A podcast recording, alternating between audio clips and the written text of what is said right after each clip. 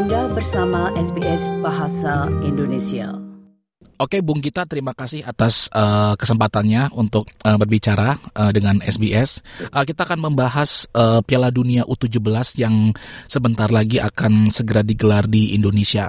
Bung Gita, kita ya. semua tahu bahwa uh, rentan waktu antara penunjukan hingga nanti uh, hari penyelenggaraan itu sekitar 4 atau 5 bulan. Artinya Indonesia kan punya waktu yang sangat singkat untuk mempersiapkan segalanya, termasuk untuk timnya. Ya. Mungkin bisa menyampaikan ke kita persiapan terakhir timnas U17 sebelum um, menghadapi laga perdana pada uh, hari Jumat besok.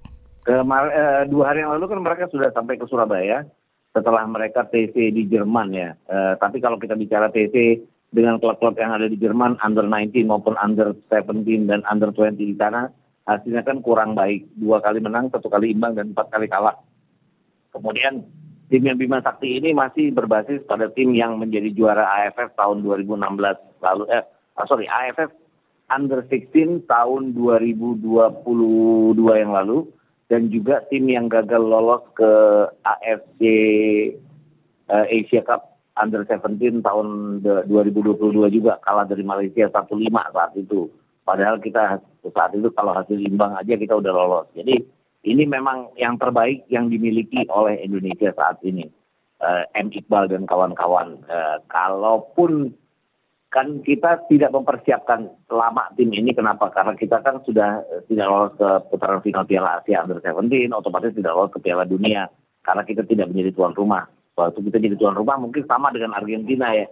Kita harus dengan buru-buru mempersiapkan tim ini. Bedanya mungkin adalah kalau di Argentina under 70 under 20-nya itu kan ikut kompetisi, ada kompetisi khusus under 20 sendiri. Hmm. Eh, sehingga bisa comot pemain-pemain dari klub-klub yang sudah ada. Nah, ini kan kita benar-benar eh, terbatas pemainnya karena tidak dari hasil kompetisi. Itu yang repotnya mungkin bagi kita uh, karena mempersiapkan apa yang terbaik yang dimiliki dan lawan-lawan kita kayak Ekuador, Panama dan Maroko itu punya reputasi masing-masing. Ekuador runner up CONMEBOL, kemudian Panama itu semifinalis eh, CONCACAF dan eh, Maroko itu eh, semifinalis eh, Afrika AFCON. Jadi saya pikir juga ini lawan-lawan yang tidak bisa dianggap enteng walaupun peraturan kompetisi mengatakan bahwa urutan ketiga, empat urutan ketiga terbaik masih bisa lolos. Jadi saya berpikir bahwa persiapan kita yang mepet dengan eh, kualitas kita yang mungkin di bawah lain-lainnya ya hanya faktor tuan rumah yang mungkin bisa membantu seperti itu. Gitu. Oke, okay. tadi Bung kita mengatakan bahwa uh, stok pemain kita terbatas. Namun kita uh, ya. di sisi, sisi lain punya tiga pemain naturalisasi, ada Welber ya. Jardim, ada Jidan Bin dan juga ada Amar Birkic ya. Saya tidak menghitung ya. uh, Damani karena sudah, sudah dipastikan gagal uh, memperkuat timnas ya. Indonesia. Pertanyaan saya adalah ya. uh, apakah tiga orang ini, tiga pemain naturalisasi ini mungkin bisa memberikan nilai value tambah bagi timnas U17?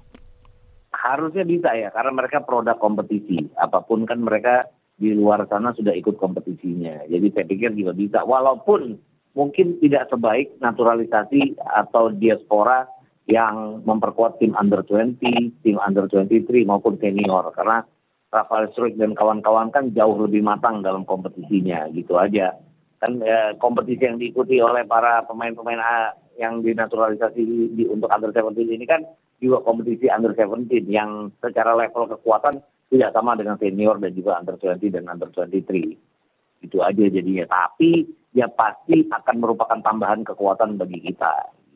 Eh, Bung kita sempat menyinggung tentang uh, evaluasi, uh, sorry, uh, TC timnas di Jerman di mana uh, dua kemenangan satu seri dan empat kali kekalahan dan Kekalahan. itu kan ya. uh, melawan dari tim-tim dengan uh, bisa saya katakan tim dari golongan usia yang berbeda nggak hanya U17 doang ya. tapi ada yang U20-nya ya, kan betul. Nah, setelah dari TC timnas ini Anda melihat mungkinkah ada perbedaan antara tim yang Indonesia yang sebelum dan setelah yang ke TC karena kan uh, yang sempat saya ingat terakhir timnas U17 sebelum ber, uh, tolak ke mana? Ke Jerman. Mereka sempat ada friend, friendly match dengan Korea Selatan sehingga itu. Ya nah Korea, itu ya, ya, ya. Anda lihat ada perbedaan nggak? Nah, hmm.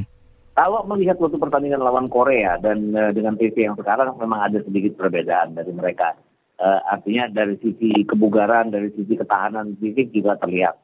Uh, bahkan pada saat pertandingan melawan Korea aja agak kaget ya dengan skor yang tipis saat itu. Dan Korea kan waktu itu uh, labelnya adalah runner up Piala Asia Under 17 kalah dari Jepang di final dan mereka memain-mainkan Malaysia ya seperti halnya Malaysia main-mainin kita waktu itu. Jadi secara keseluruhan sebenarnya ada peningkatan dari tim ini. Tim ini juga bukan tim yang buruk ya artinya Bima kan mendapatkan tim ini sebagai tim yang terbaik. Cuman kadang-kadang kita harus berpatok pada hasil kompetisi. Kalau hasil kompetisi kan pilihannya akan lebih banyak. Sedangkan ini tidak hasil kompetisi, jadi pilihannya hanya yang itu-itu saja. Tapi kalau dibilang peningkatan, ya jauh ada peningkatan. Tapi apakah peningkatan itu akan mampu untuk mengatasi lawan-lawannya itu masih tanda tanya buat saya. Tapi kalau ada peningkatan setelah dari Jerman, ya sangat ada peningkatan. Oke, okay. um, setelah kembali ke Jerman, uh, ada beberapa tim ya, terutama tim peserta Piala Dunia U17 yang dalam tanda kutip ingin mengajak friendly match dengan timnas Indonesia dan itu ditolak. Yeah. Begitu. Itu kan alasannya adalah untuk uh, beristirahat dan setahu saya uh, direktur teknik ya uh, Frank Wormat yeah. bukan ya ya yeah. itu mengatakan yeah, bahwa ya ini sudah uh, kami butuh ini saatnya kita untuk istirahat gitu dan menolak untuk friendly match dengan ya, ya betul ya apakah itu ada pengaruh mem, akan mempengaruhi uh, performa tim? Gini kan kalau saya pikir direktur teknik dan juga pelatih kita Bima Sakti kan pasti mempunyai metode uji coba. Makanya hmm, metode uji, uji cobanya sejak awal terhadap tujuh tim yang menjadi lawan mereka dengan hasil 214 itu hmm. ya Uh, itu itu metode mereka.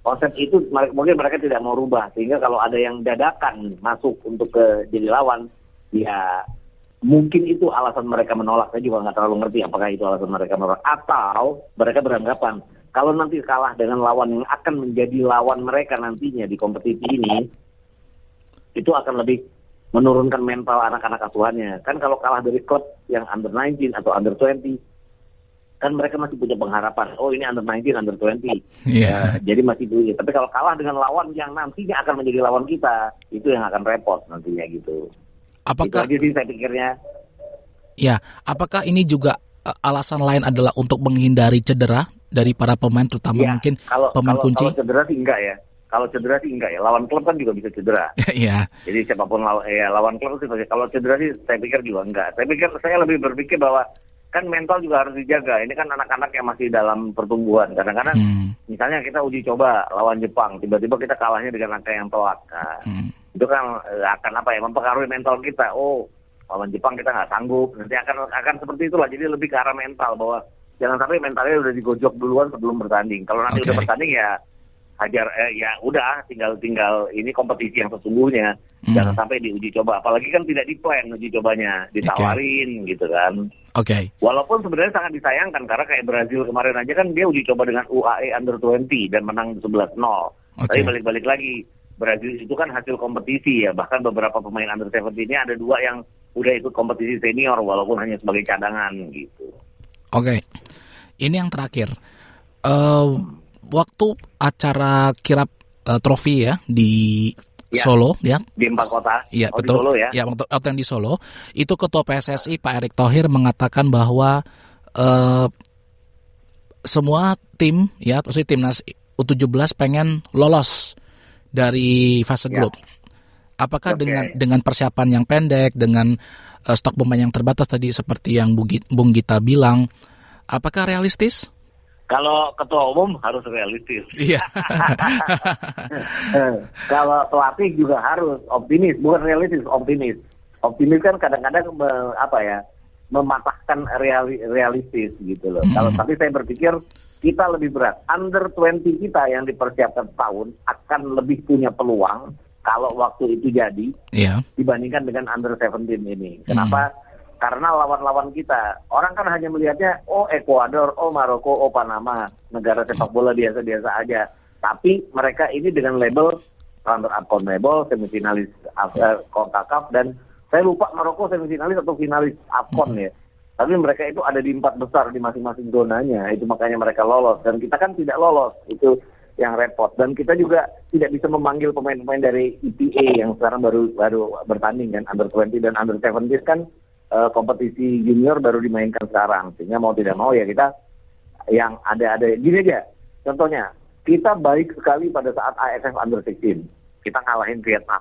Kita juga baik sekali sampai di, di AFC kualifikasi Under 17. Sampai kita berhadapan dengan, dengan Malaysia, kita kehilangan sosok M. Iqbal, kapten dan center back kita. Dan gelandang bertahan kita.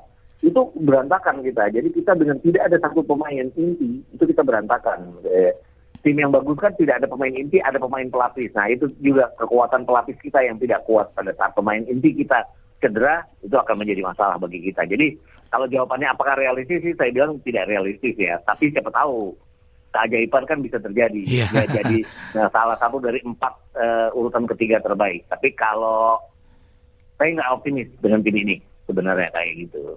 Oke. Okay. Tapi saya bisa salah loh. Iya iya. iya. Oke. Untuk pertanyaan terakhir tadi saya lebih gini. Saya lebih optimis dengan peluang under 20 kalau waktu itu under 20 jadi dibandingkan dengan peluang under 17 ini. Itu aja jawaban saya singkatnya.